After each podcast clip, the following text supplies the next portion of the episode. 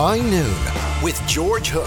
Thanks to ClaytonHotels.com with 17 hotels across Ireland and the UK. It's time for the Hook Out Checkup in the company of Greystones' own, now uh, moonlighting on breakfast, Dr. Ciara Kelly. Hello, George. Um, I, I'm not sure about the questions this week. Some of them seem quite technical, so I may actually uh, let you go on it yourself. That's very unlikely. Breed, okay? Burning feet, then they go extremely cold for years. Why is she ringing us? Well, there is that. I do love the things that happen for years because if something's happening for years and hasn't killed you, there's every possibility that it never is going to, and you wouldn't worry about it. Well, can we just answer Burning the, and cold feet, I would suggest, is one of two things. the Claudia Cardinale symptom? the intermittent claudication. Yeah, I think it's either circulation or it's a neuropathy because burning pain can be uh, nerve pain and, and is quite commonly described. Nerve pain is described as a burning sensation, but the hot and cold thing could be to do with circulation as well. So she either has a problem with the nerves in her feet or she has a problem with the circulation in her feet. And uh, both of those are relatively difficult to address, and depending on the severity, may not even really warrant addressing. Uh, we don't really know the background of breed. What's the Claudia Cardinale's symptom? What's that? The intermittent claudication. Yeah. That's when you get cramps in the backs of your legs from walking due to a lack of oxygen to the muscles of the legs because you have poor circulation. So it, it, it, it there's a 50-50 chance that this is circulation. Yeah, it could easily be circulation, but it may be a neuropathy. For almost three months. Why are all these people waiting until they're driven to almost to Flanagan's undertakers before they ring us? For almost three months, I've had a pain in my left heel. I'm wondering what this is. This plantar fasciitis. Now, this is really interesting. Hmm. I can run 5k pain free, for example, but can barely get out of bed in the morning with the pain or get up from sitting and so on. It is plantar fasciitis. Well, it? it might be plantar fasciitis, although I find it surprising with plantar fasciitis That can that you can do a 5K, you can run pain free. So that seems less likely. But but why do they have this at all? Another thing that people sometimes have that isn't plantar fasciitis is a heel spur, George.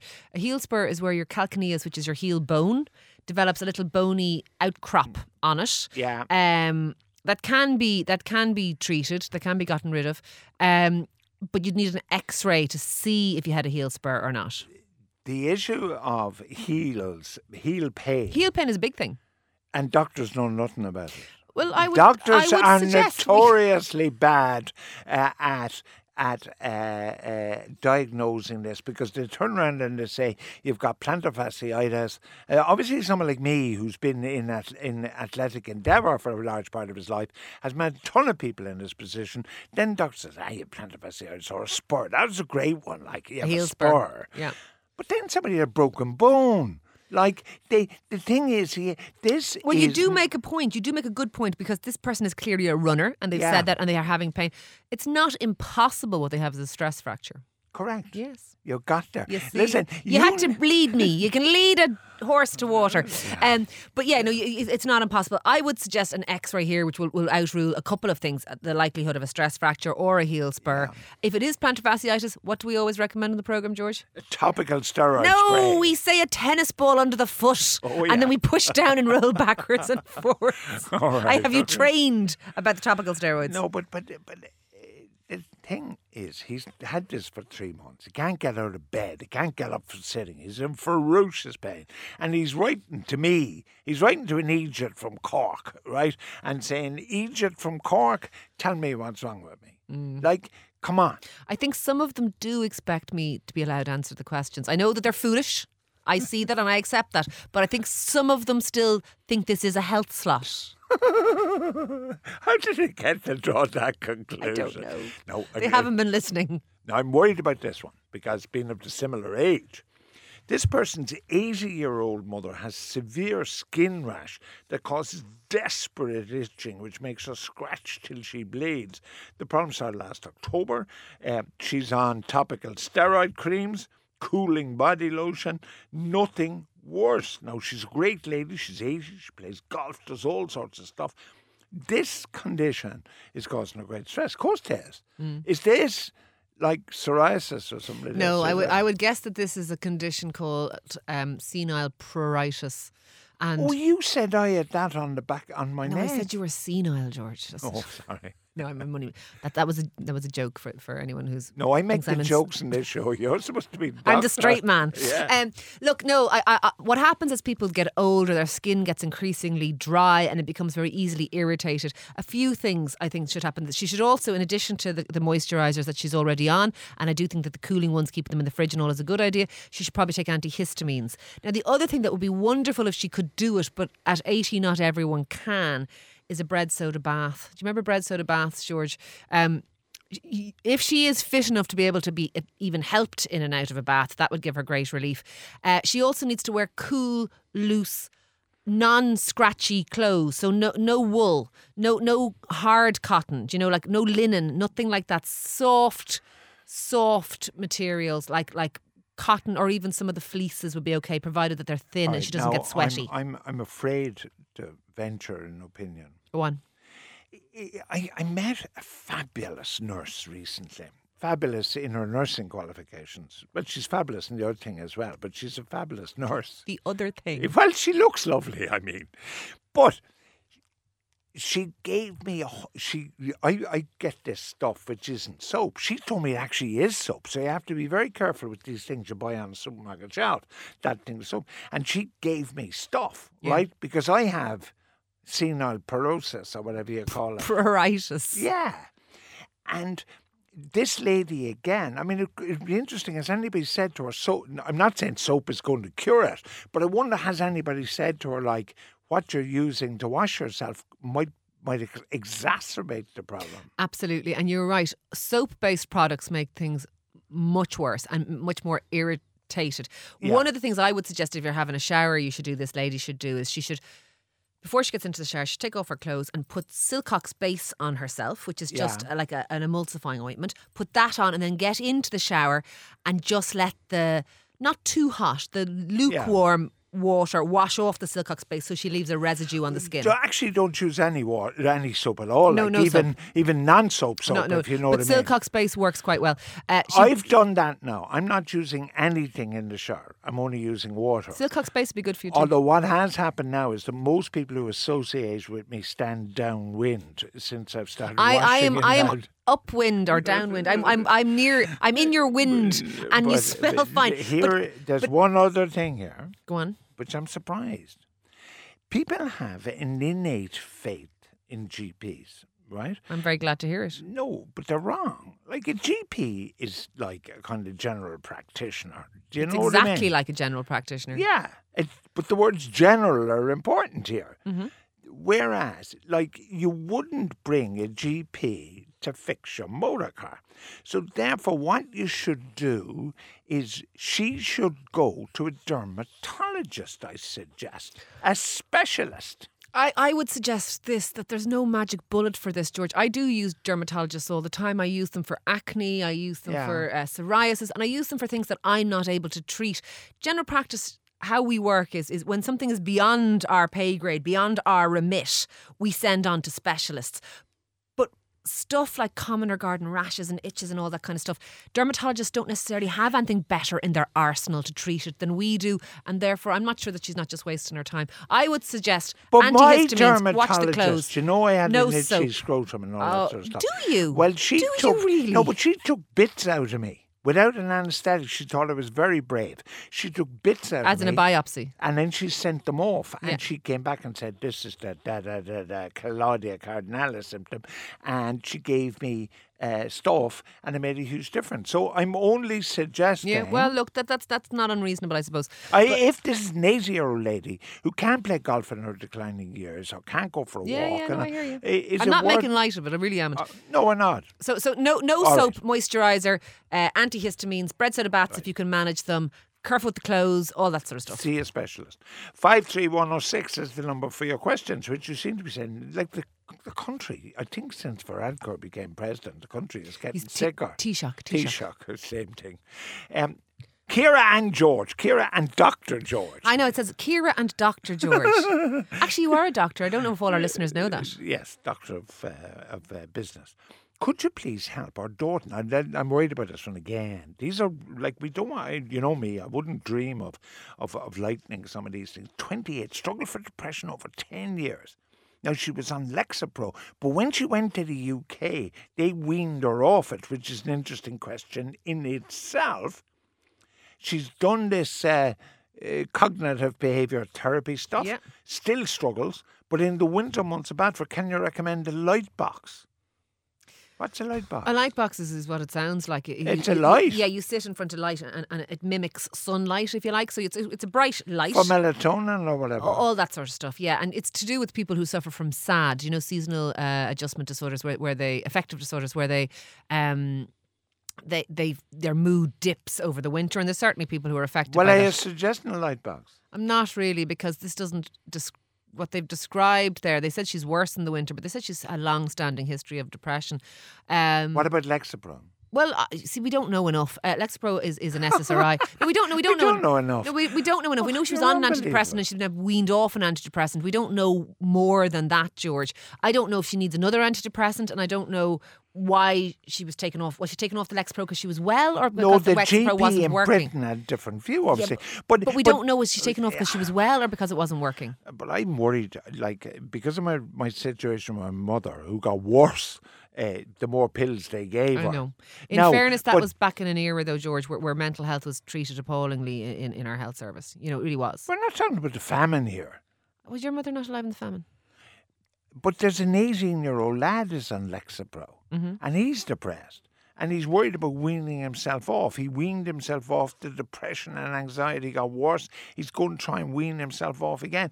Now, I am, and you're critical of me of a lot of things on the medical front, I am a proponent of weaning off. Well, that's great for you, but did you read the question? What he actually said there? He said, "I'm an 18 year old. I'm on Lexapro. Yeah, I did. I tried to wean off, but when I did, the depression and anxiety got worse." Yeah. Okay. But he. So is that what you're suggesting? We take No, him off one- his medication. We who have never met the lad, who's been put on No, medication by a doctor who has met the lad, and we're saying, "Oh yeah, wean yourself off No, and get depressed." I didn't say that. Well, what I are you said saying? I'm a proponent of weaning off. Well, I'll tell you what I'm a proponent of. I'm a proponent of being well. But, and I and I would but say you're this. not well. You're not. You see, the point about depression. no, do you know what, George? This is a really important I question. know, It's a really and it's important for both of these people to listen really to this argument. yes, and it's a really important question. Answer to, is this is. People who come from your school of thought think this get them off the antidepressants at all costs. This lad is telling us that when he comes off, he gets more depressed and more anxious. But he wants to come off anyway. Do you know why? Because he thinks being on antidepressants is bad because people like you peddle that the whole time. I'm not saying they're a panacea. I'm not saying they're for everybody. But for some people, they need medication. And this lad gets worse when he's off the medication. But they're not- And that's the key. no, but they're not better. That's the point. If Lexapro, He hasn't said that. He said he wants to come off, but he's worse off them. What should he do? Stay on the bloody things. Stay on them if you need them. It's better to be on medication and well All right. than off medication and anxious and depressed. Do you accept that? He's telling you in the question what's wrong with him. He's worse when he weans off, but he wants to wean off. He wants to wean off because people like you make him feel no, bad. No, he wants to wean off because he wants to.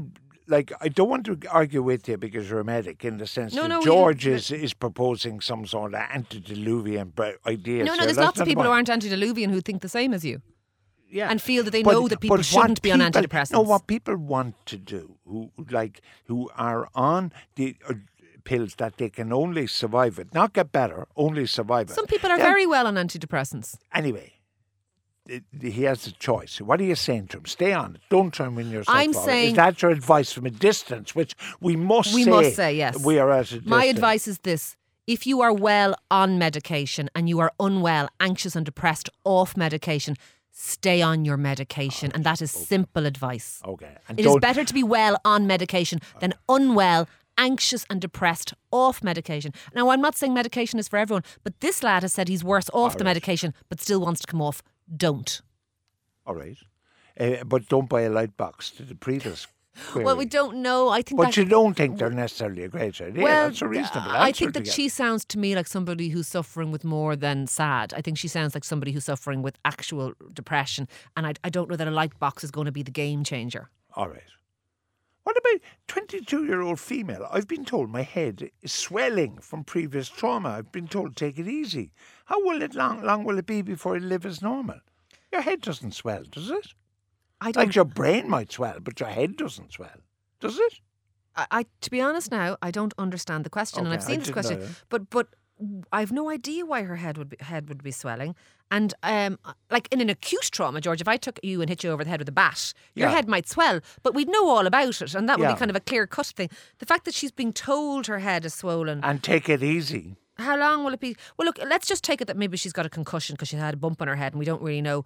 Well, then it's three weeks minimum of, of resting up or longer than that if you're still symptomatic. But I, this is a funny question Yes, and maybe she'd let us know and get back onto us. I have early arteries on my knee and hip. What can I do? I, is that arthritis I- my in, guess in is- predictive text? Yeah, I'd say it is. Uh, uh, early arthritis in my knee and hip, what can I do? The, Tough luck. no.